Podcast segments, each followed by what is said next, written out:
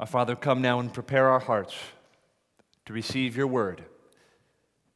Help us to apply it to our lives in the ways you would call us to.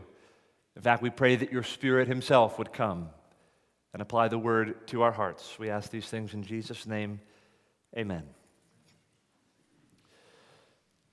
I'm very slowly working my way through a three volume biography of Theodore Roosevelt. Theodore Roosevelt was the 26th President of the United States. Uh, this year, 2019, actually marks the 100th anniversary of his death in 1919. Uh, in my opinion, Teddy Roosevelt is one of the most interesting and exceptional Americans who ever lived. If you want to get your children interested in history, tell them stories about Theodore Roosevelt. His life story is fascinating, from overcoming asthma as a child to becoming a boxer in his youth, from leading the suicidal charge up San Juan Hill during the Spanish American War to breaking up the major trusts such as Standard Oil and the Northern Securities Company as President of the United States. And by the way, he was once shot while delivering a speech, but insisted on finishing that speech before receiving uh, medical attention. He also spent his retirement hunting elephants in Af- uh, Africa, yes. And um, it's a very exceptional figure. Um, he was also a man of tremendous principle and virtue. And that may, may be one of the things he's most well known for uh, in our day and age. As I'm reading this biography, I've imagined at a number of points what it would be like to bring President Theodore Roosevelt back from the dead to evaluate uh, American life, culture, and politics today. And I imagine there are dozens and dozens of illuminating insights that he would have uh, to give and observations he might make. But one thing that I'm sure he would observe is that our culture today is marked by profound moral confusion. And that would not just be the observation of a Teddy Roosevelt, but surely anybody who lived 100 years ago or even 50 years ago. We live in a time and in a culture marked by tremendous moral confusion. Uh, matters that were once thought to be simple and basic and foundational to society, such as gender and sexuality, are now hotly debated issues. Uh, is gender something that is determined biologically at birth? Or is gender an elastic social construct? If gender is to be determined biologically, why should it be so? And on the other hand, if gender is an elastic social category, how elastic is it? And if gender is a matter of social convention, then can our view of it change over time? depending on social conventions or the dictates of the wider culture.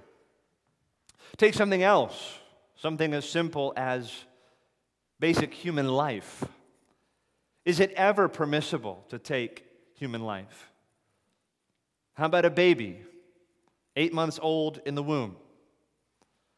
Uh, how about someone on life support who no longer provides any utility to society? For some in our culture today, to take such forms of life would be considered murder. For others, to do so might be considered not only permissible, but even virtuous if those forms of life prove to impose a cost on others. And both of these viewpoints, it's either murder or it's virtuous, both of these viewpoints are held with radical vehemence by various parties in our culture today. We are a society of moral poles and extremes, and one marked by profound moral confusion. And what's interesting is that there seems to be no agreed upon rules to determine who is right and who is wrong.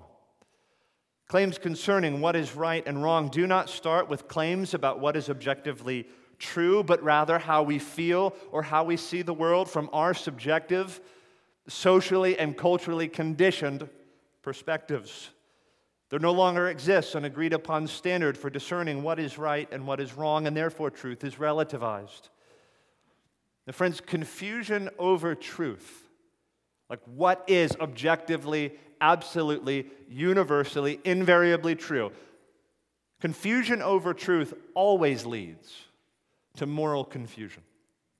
If truth is an elastic category, morality will be an elastic category. If truth is a moving target, morality is a moving target. No culture can truly realize the values of truth, righteousness, and justice as long as standards of truth and morality are obscure.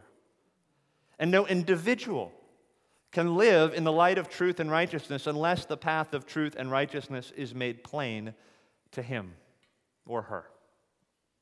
So here we are in a society, in a culture where moral and epistemological confusion prevail. Now, what's the way out? We as Christians believe we have universal, objective truth in the Word of God. I don't mean to sound sort of mundane or, or silly or something like that, but we just go to the book. We just go to the Bible. The Bible does not answer every question we might possibly have, but it provides us with a framework out of which we can address moral questions questions of truth, questions of justice, questions of righteousness. Now, our text today is going to speak into these questions and into these issues. John 8, 12, and following. Now, I sent out an email yesterday. We, we finished John 7 last Sunday. Sent out an email yesterday explaining why I won't be preaching uh, John 7 53 through chapter 8 and verse 11. If you have questions about that, feel free to talk to me after the service. So I pick up now, today, in John 8 and verse 12. I think we should understand there, verse 12, Jesus makes this great programmatic statement I am the light of the world. He's continuing on, I think, from the last words he said in John 7, which are recorded for us in verses 37 and 38.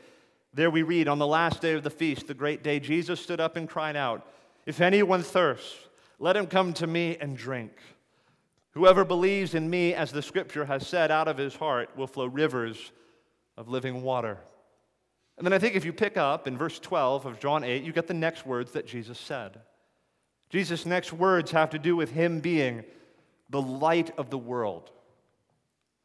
And this statement from Jesus is going to lead to an intense back and forth with the Pharisees and the Jews who hear these words from Jesus. So, so this statement in verse 12, I am the light of the world, is sort of the fountainhead for the whole chapter. And I think it even spills over into John 9 as well. It's that statement that conditions the rest of the dialogue Jesus is going to have with the Pharisees and with the Jews. A lot of people think that Jesus sort of makes this statement about light, and light never comes up again in John 8. The word is never used. And there's this seemingly unrelated digression started by the Pharisees in verse 13 that then continues for the rest of the chapter. So maybe Jesus had intentions of talking about how he's the light of the world. The Pharisees take him off course, and he starts talking about truth and about uh, whether or not he's the Son of God, and about Abraham, and all those sorts of things. I hope to demonstrate that that's not how this chapter is structured. Rather, the digression that Jesus allows himself to go on with the Pharisees is intimately connected with this statement, this idea that he himself is the light of the world. So, all I want to do this morning is open up verse 12, explain what we're to understand in this statement from Jesus that he is the light of the world, and then, secondly, take up this digression that follows, and we'll follow it up till verse 31 today, and then we'll carry on next week. So, two points. Jesus claimed to be the light of the world. What does it mean? What is it? And then, secondly, the digression that Jesus follows with the Jews. So, first of all, consider verse 12 with me. Again, Jesus spoke to them, saying, I am the light of the world. Whoever follows me will not walk in darkness, but will have the light of life. You may or may not remember, uh, toward the beginning of this series, I said that one of the main features of John's gospel are what have come to be known as the seven famous I am statements. Uh, Jesus saying, I am, and then you fill in the blank. There's seven such statements in the Gospel of John that have to do with Jesus' self identity. And so the first one we saw a few weeks ago in John 6, verse 35, where Jesus says, I am the bread of life. Now we have the second I am statement where he says, I am the light of the world. A critical statement capturing something of Jesus' self identity. He will make the same statement uh, in the next chapter, in John 9, the early verses of that chapter, and he will make it again in John chapter 12. But remember, this is not the first time that this idea of Jesus being light to the world, it's not the first time it's come up in John's gospel. I'm thinking back now to the opening of the gospel. Do you remember what we observed there about those beginning verses in what's known as the prologue, the first 18 verses of John 1? We observed when we looked at John 1 that the prologue to the gospel, the first 18 verses, is sort of like the entire book in a nutshell. Some of the major themes are introduced and later expounded and opened up later on in the book of John. In fact, I suggested that perhaps John intended his gospel to be read multiple times. That now, as you go back through those earlier verses, they're illumined by later material that's presented. Well, I think we have that in this case. The commentator D.A. Carson says this the prologue, the introduction to John's gospel, is a foyer to the rest of the gospel simultaneously drawing the reader in and introducing the major themes. And it's there in the prologue, John 1, verses 4 through 5, we read this In him, the Word, who we learn is Jesus Christ, God made flesh, in him was life, and the life was the light of men. The light shines in the darkness, and the darkness has not overcome it. You have this theme of light, first just presented there, the front of the book, not much is said about it. Just says that in him was life, the life was the light of men. Light shines in the darkness, darkness does not overcome it. It's mysterious, it's grand, but not a lot of flesh and bone is put on that. Well, flesh and bone, of course, is literally put on that in the person of Jesus Christ. We read John 3, verse 19. That light has come in to the world. Light has come into the world. God has sent his own Son. Light has come into the world. So, this idea of the Messiah, the Word made flesh, coming into the world as light is already on the table in John's Gospel. Now, in John 8, verse 12, Jesus states it with reference to himself in unequivocal fashion. In him was life, the life was the light of men, light shines in the darkness, light has come into the world, and Jesus says, Now I am the light of the world. Whoever follows me will not walk in darkness, but will have the light of life. There's no ambiguity anymore. He, Jesus, is the light of the world, and He's calling men and women to follow Him as light, and if they follow Him, the promise is they will have Him, have Him as the light of life. But there's more context to this statement, even outside of John's gospel. This idea of the Messiah coming into the world as light is older than the Gospel of John. The connection of the coming Christ with light imagery is all over the Old Testament. The most well known text that comes to my mind is found in Isaiah 60. There in verses 1 through 3, speaking of the coming messianic age, the coming of the Christ, we read this Arise and shine, for your light is come, and the glory of the Lord has risen upon you. For behold, darkness shall cover the earth, and thick darkness the peoples, but the Lord will arise upon you, and his glory will be seen upon you. And nations shall come to your light, and kings to the brightness of your rising. The idea is that light will come in the form of the Lord Himself. The Lord will come and He will shine on the world. He will dawn on the world like the sun. And, and the nations are going to be drawn to that light, and they're going to bask in that light. They're going to be drawn to it, even as the Lord, the Christ, the Messiah comes and dawns upon the world. It's a striking image. And now Jesus is here, He's looking these Pharisees in the eye. They're well aware of Isaiah 60 and that promise of the Lord dawning upon humanity like the sun and the nations coming to him and basking in that light. They know that passage. And Jesus says, That's about me. I am the light of the world.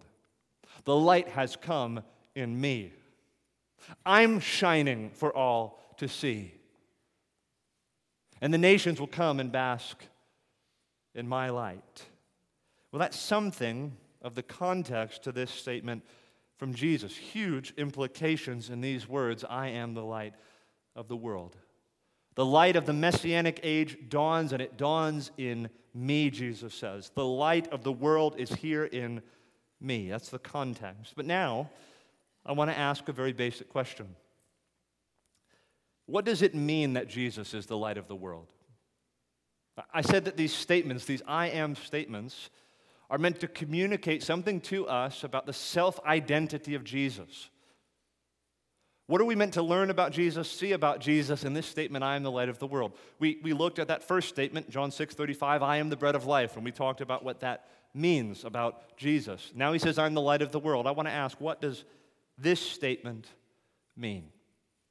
And here's what I think light in this passage and in many other passages in the Bible is connected to two major ideas. There's two things, primarily at least, I think Jesus wants us to see in this statement that he is the light of the world. Two ideas. Those ideas are truth and righteousness. As the light of the world, Jesus brings truth, revelation, and he brings righteousness, moral purity, holiness to bear upon the world and on the lives of men and women. Truth and righteousness. Let's consider both ideas one after the other. First, consider with me this idea of truth contained in the statement, I am the light of the world. The first idea is truth. Jesus comes as light into the world. And the idea is that as the light, he shines and reveals what is true. Jesus, in his person, brings revelatory clarity to the world. He dawns on the world like the sun, and his shining reveals the truth. Things can be hidden in the darkness. There's no clarity in the darkness. You can't see in the darkness, but when the light shines, Things are revealed as they are, and things are shown to be true. The truth is brought to light. This is pretty obvious, right? If you and I were sitting in a dark room, pitch black room together, and I was holding four fingers in front of you, and I said to you, How many fingers am I holding up? It's pitch black room. I could be that close to you, holding up these fingers. Well, you'd have no idea how many fingers I'm holding up because there's darkness everywhere. It's pitch black. You can't see anything. What's true cannot be made manifest to you. But if you turn on the light switch, it's obvious how many fingers I'm holding up. It's right in front of you. The light shines on my hand, and your eyes can discern the light shining on my hand, and you can now discern that what is true is that I am holding up four fingers in front of you. That's something of what we're to see here in this idea that Jesus is the light of the world. But it's here, I think, that we need to understand a very important point, an important distinction. Jesus doesn't just shine as the light of the world and reveal what is true. He is the light of the world. And as the light, He is the truth itself. He doesn't just reveal the truth, He is the truth by which all other truths are seen and understood. The light itself is the truth, shining on everything else and revealing what is true for all to see. Let me just think about the image of light. Light isn't something we deduce to be true. It's not the result of an argument. You don't infer light, you just see it. Just see it. Light is either seen or it is not. Jesus is either seen or he is not. And if he really is light, there's no argument to be made, there's just seeing to be done.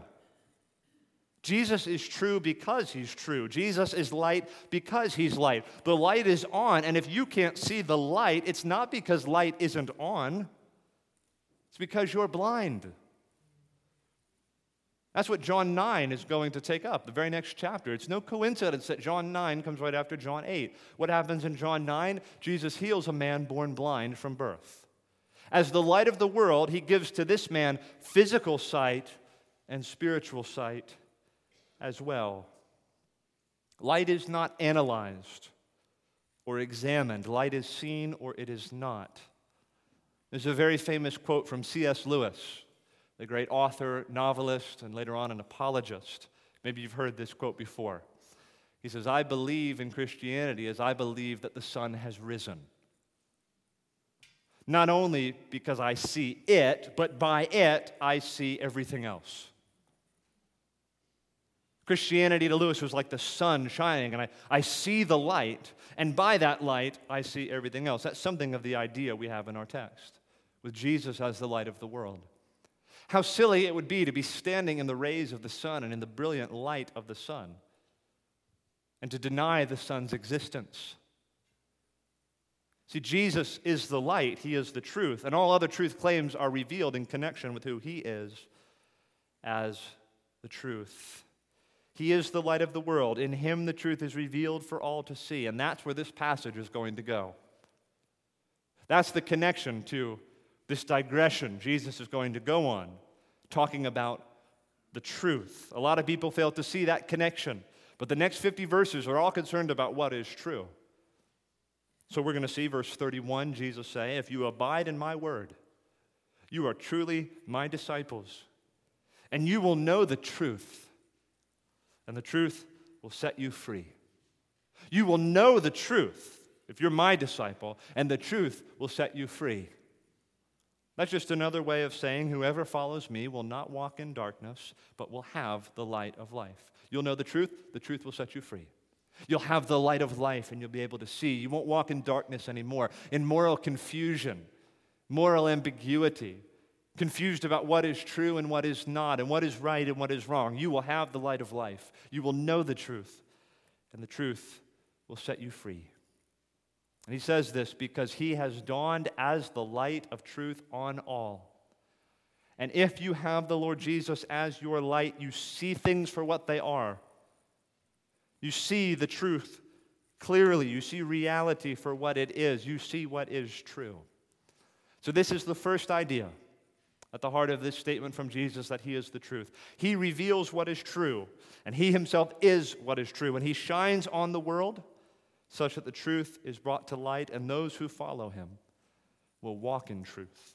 Now, the second idea in our text, and that is righteousness. Righteousness. What are we meant to learn about Jesus from his statement, I am the light of the world? First of all, he brings truth, revelatory clarity, dawning upon the world, such that the truth as it is in Jesus is known and seen and beheld, and all other things are exposed. And he also brings with him righteousness, an idea intimately connected to this first idea of truth. The second idea is the idea of righteousness or moral purity. Christ, as the light of the world, represents perfect moral purity. And what's more than that, as the light of the world, he illumines the path to moral purity, the path of righteousness. He exposes what is right and what is wrong. If I walk in the light, I can now see what is right and I can do what is right. And light, by its very nature, expels darkness. So where light is present, darkness cannot exist. Of course, you know in the Bible that that imagery of darkness has its own connotations as well. Darkness is associated with evil and with sin and with wicked deeds. Some of you know already the verse I'm going to call your attention to. Back in John 3, verse 19, this is the judgment that light has come into the world. Jesus has come into the world. Light has dawned on the world, and people loved darkness rather than the light because their works were evil. For everyone who does wicked things hates the light and does not come to the light, lest his works be exposed. The idea is that in the darkness, I can nurse and hang on to and cherish any hidden pattern of sin I want to.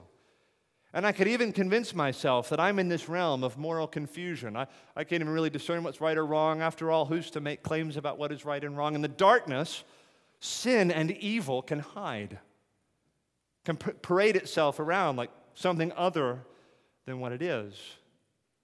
But see, in John 3, the Apostle John is telling us when the light shines, people recoil from that light. Because that light, what does light do? It expels darkness. Darkness can no longer exist.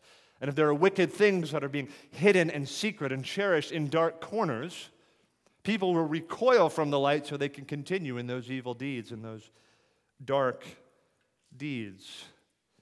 See, light provides moral clarity. Light is the source of righteousness. But darkness is where sin dwells and where evil grows like a cancer. And in the darkness, evil is cloaked and hidden, and its wickedness cannot be seen for what it is. But when the light shines, sin can no longer be seen as anything other than sin. Right and wrong are made plain when the light shines. I want you to listen as I read to how the Apostle Paul makes use of this light and darkness imagery and how he applies it to believers in Ephesians 5. I'm just going to read verses 8 through 14. Writing to Christians, Paul says, For at one time you were darkness, but now you are light in the Lord. Walk as children of light. For the fruit of light is found in all that is good and right and true. And try to discern what is pleasing to the Lord. Take no part in the unfruitful works of darkness, but instead expose them. For it is shameful even to speak of the things that they do in secret. But when anything is exposed by the light, it becomes visible. For anything that becomes visible is light. Therefore, it says, Awake, O sleeper, and arise from the dead, and Christ will shine on you. You hear the apostle, right? Light brings with it this moral component, this righteousness component, this moral clarity component. Right is seen for what it is, and wrong is seen for what it is. And for those who embrace Jesus as the light of the world, the one in whom is found perfect moral purity and righteousness, as those who embrace him, they will walk in righteousness. And they will walk in freedom. And they will no longer walk in sin and in darkness and in moral confusion. Again, this becomes the idea later in the passage. The concern for righteousness is taken out later in the passage. Verse 31 says, If you abide in my word, you are truly my disciples, and you will know the truth, and the truth will set you free. Free from what? The next few verses will tell us it's freedom from sin. It's freedom from the unfruitful works of darkness. It's freedom from those evil deeds that are nursed and cherished in the dark.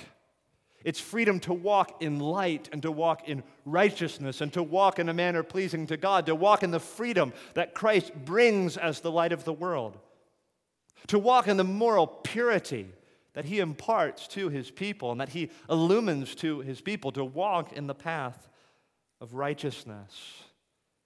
You see how truth and righteousness go hand in hand with this imagery of light. Light shines the truth is brought to bear, darkness is expelled, and righteousness is brought to life. And this is, in my mind, at the heart of what it means that Jesus is the light of the world. He brings truth and he brings righteousness to bear on the world in a transformative way. And whoever has Jesus sees and believes the truth about him and then walks in the freedom and righteousness that the light reveals. Jesus says, I am the light of the world. The age of truth and righteousness has come, and whoever follows me will have the truth and will be free to walk in righteousness and light. That's something, I think, of what it means that Jesus is the light of the world. It's a grand statement, it's a grand idea. These ideas of truth and righteousness and the Son of God dawning on the world like the sun and, and truth uh, uh, coming to bear on the lives of men and women and being seen for what it is, and righteousness, this twin idea coming along with it. It's a grand idea. Someone says, That's great. But what does that have to do with my life, my relationship with Jesus, my walk with Christ? So it's at this point I want to share just a few implications, two implications in particular for believers, two implications for Christians Jesus is the light of the world. What does that mean for us? He says, I am the light of the world. Whoever follows me, I hope we're the ones who follow Jesus. As those who follow Jesus and have him as the light of life, let me just stop there. This is not at the heart of this passage. This is not even an idea that's featured largely in this passage, but I just feel the need on occasion to say this. I hear testimonies often of how people came to know Jesus Christ. And so often the story I hear is that um, there was some sort of experience in childhood, seven years old, eight years old, nine years old. And people normally tell it this way uh, I came to believe Jesus, have faith in Jesus when I was nine years old. But then I sort of went off the rails for a little while, lived in the world, and, and later on, I followed Jesus when I was 29 or something like that. So, so I do not want to say anything about the sincerity of whatever happened at seven years old or eight years old or nine years old. But all I want to say is that according to the Bible, the nature of faith is such that you cannot believe Jesus in a saving way and not follow Jesus. We, have talked about what faith is, right? Faith is, is not just mere mental assent, like I agree with what mom and dad have told me, I agree with these facts that the Bible is presenting. It's actually to know Jesus, to have Jesus, to taste Jesus, to want Jesus, to delight in Jesus, to follow Jesus. And I guess this is contained in our text. All the I am statements usually go along these lines I am the bread of life. Whoever believes in me will not hunger, right? Whoever believes in me has faith in me. Parallel statement made in 812 I am the light of the world. Whoever follows me I contend that following Jesus and believing in Jesus are synonymous. We don't break those two ideas apart. To have true saving faith in Jesus Christ is to become his disciple and to enter in upon a lifetime of following after Jesus. You have not begun to truly have faith in Christ if you've not begun that journey of discipleship. That's precisely what Jesus is concerned with in our text. If you believe in me, if you have me as the light of the world, Whoever follows me will not walk in darkness, but will have the light of life. That was a digression, not in my notes. Let's consider this first implication for the Christian. As those who follow Jesus and have him as the light of life, we should be those who treasure truth. We as Christians should be those who treasure truth. To have Jesus as the light of life is to know the truth, the truth as it is in Jesus. And it is to love the truth and to treasure the truth. We as Christians should want to see things as they are and know things as they are. Hidden things, dark things, moral confusion has no place in the Christian life. Christian people must be people of the truth as it is in Jesus. So our posture should be I want to know whatever is true about God. I want to know whatever His Word reveals to be true about His Son. I want to know what is true about man and about sin and about salvation, about anything that God reveals to be true. The truth matters to us. The truth matters to those who know Jesus as the light of the world. We do not want fiction. We do not want pretense. We want to live in light of the objective truth of God as it is revealed in His Word and as it is revealed in Jesus. The truth matters to us. We're to treasure the truth, to cherish the truth. We want nothing other than the truth of God's Word, and we seek it out. We seek to live in the light of it. We want it to have its full effect in our lives, in our families, in our churches. My Christian friend, to be a lover of Jesus, the light of the world is to be a lover of the truth and to be a lover of all of the truth that is revealed by that light.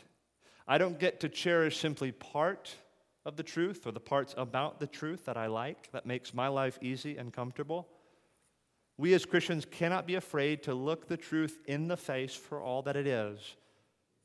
So, as a Christian, you look at the teachings of the Bible and say, whatever is true, I will believe. Whatever my God ordains is right. Whatever He says, I will believe. And I'll ask my questions later, I'll work out the implications later, but I want to know the truth. I want to have the light of life, and I want that light to illumine for me everything that is true, everything that a sinner this side of glory can know to be true.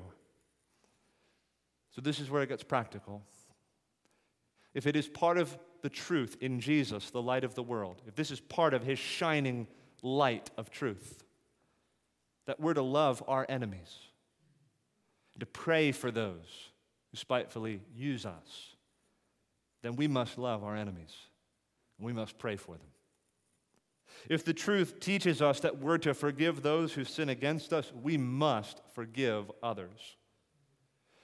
If you have the light of life, you don't have the option of holding your mom or your dad at a distance for whatever it was that they did to you so many years ago.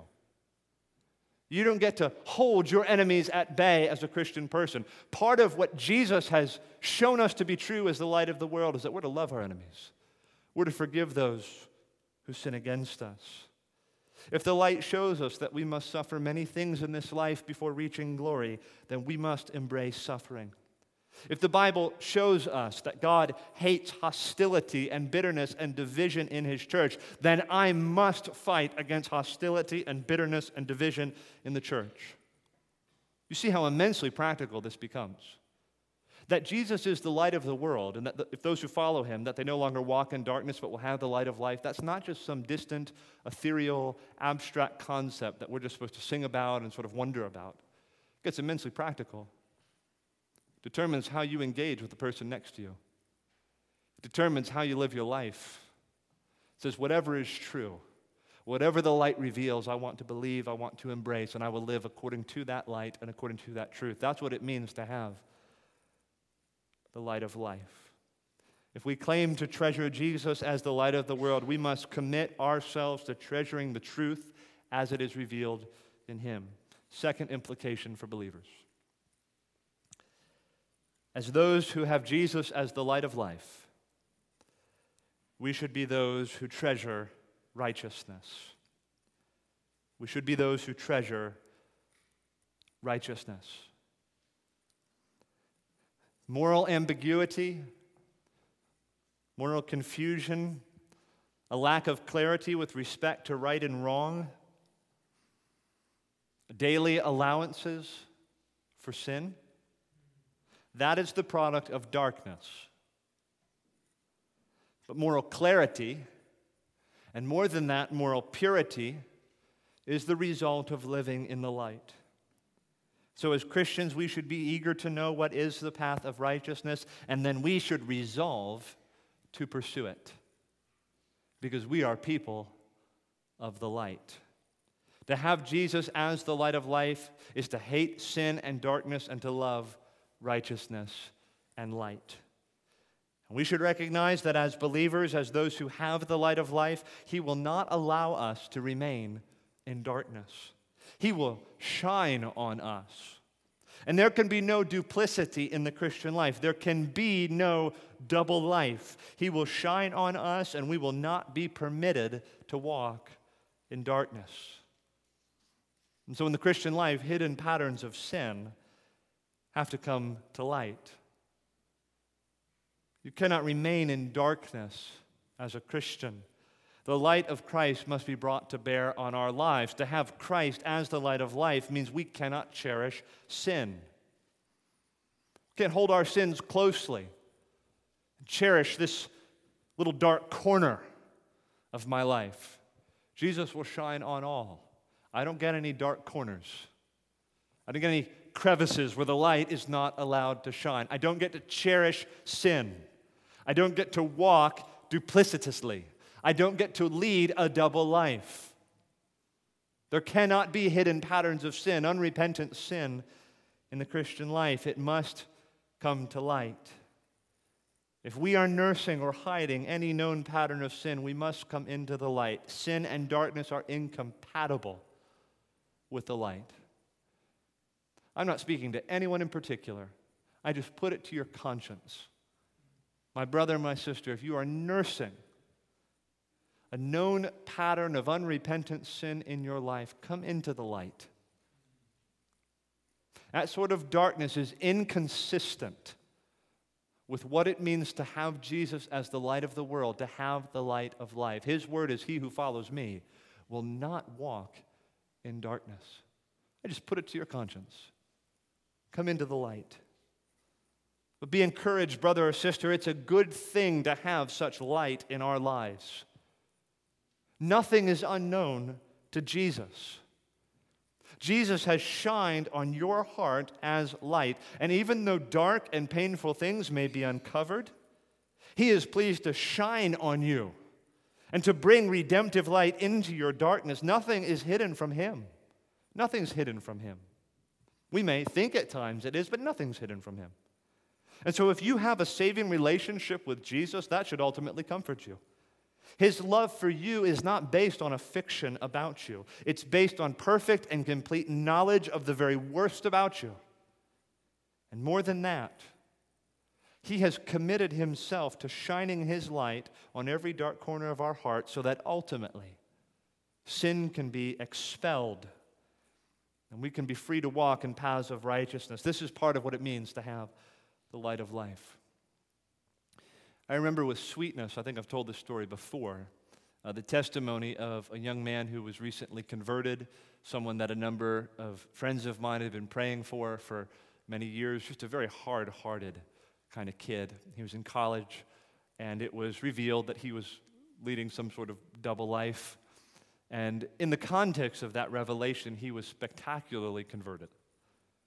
The, the sort of conversion that, that people wondered. I mean, it was like meeting the person for the first time. It was extraordinary. I remember talking to this new Christian, and I asked him, What is the greatest thing about being a Christian? Here you are, you've been a Christian for a month. What's the greatest thing about being a Christian? And he said with an open face, I have nothing to hide. I have nothing to hide. It's all known to my Savior. I don't have to hide in darkness anymore. I have nothing to hide. The gospel gives us that kind of freedom, kind of freedom from sin, to walk in the light with an open face before your Savior, who is the light of the world. I'm not saying that Christians should just always confess to everybody and their grandmother all the worst things about themselves. Not advocating that. Not saying you need to go to your small group and start telling everybody the worst things you've ever done. Coming into the light will mean different things for different people. It will always mean opening it up to Jesus. It will always mean that. Like telling Jesus what's true, what's been going on. It will always mean opening it up to Jesus. It may mean also opening it up to your spouse, opening it up to your parents, opening it up to a pastor. I mean different things for different people. It may not mean opening it up to everybody or even anybody, but it will at least mean opening it up to Jesus. And if it's appropriate, opening it up to others and allowing the light to have its effect. Those are some of the implications for believers.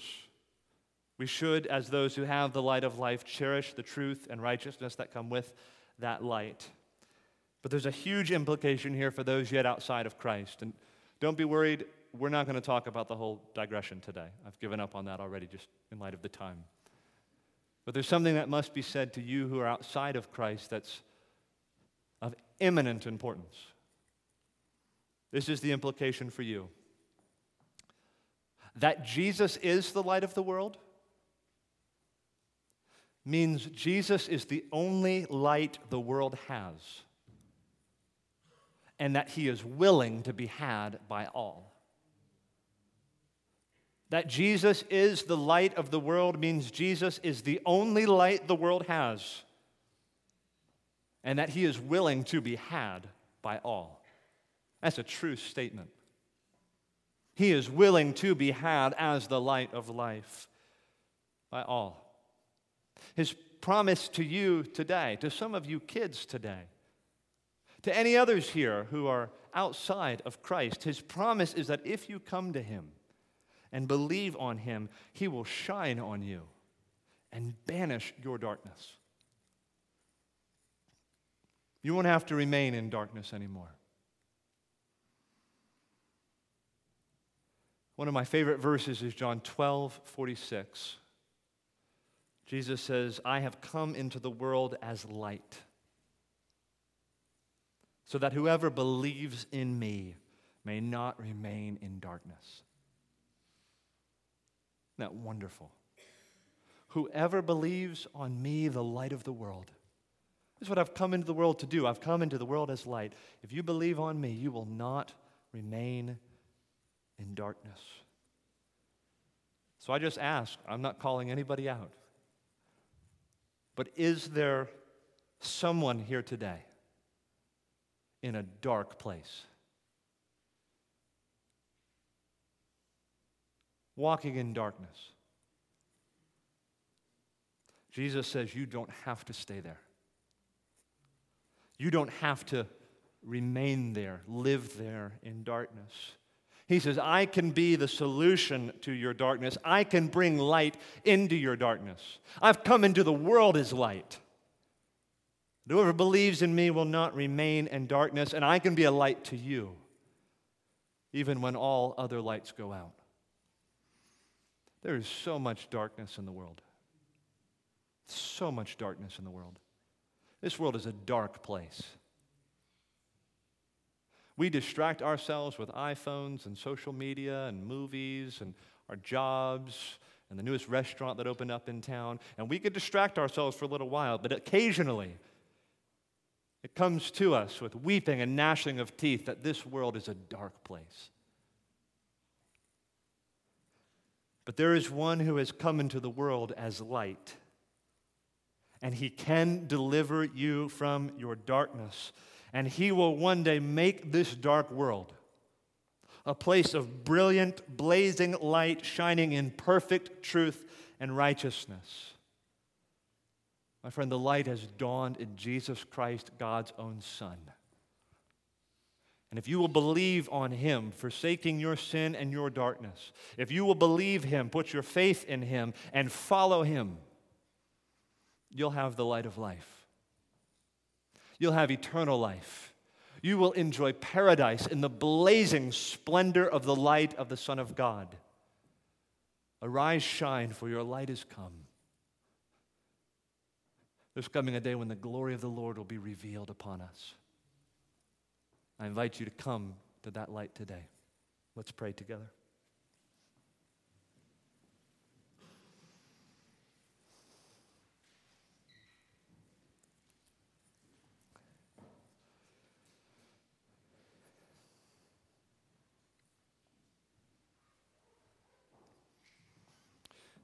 Our great God, you have shined most completely, most gloriously, most splendidly in your own Son, the Lord Jesus, who came as light into the world, who shined as light into the darkness, and the darkness did not overcome it. He came as the light of the world so that those who follow him will not remain in darkness, but will have the light of life. I pray now that each one would be drawn to that light, would be drawn to the truth and the righteousness that it conveys, that shine forth through Jesus Christ the Savior. And Father, we beg you for any whose lives are pervaded by the darkness of this world that you would be kind to shine into that darkness through your Son. And that you would draw people to that light, that they might have everlasting life to the glory of your dear Son. It's in His name that we pray. Amen.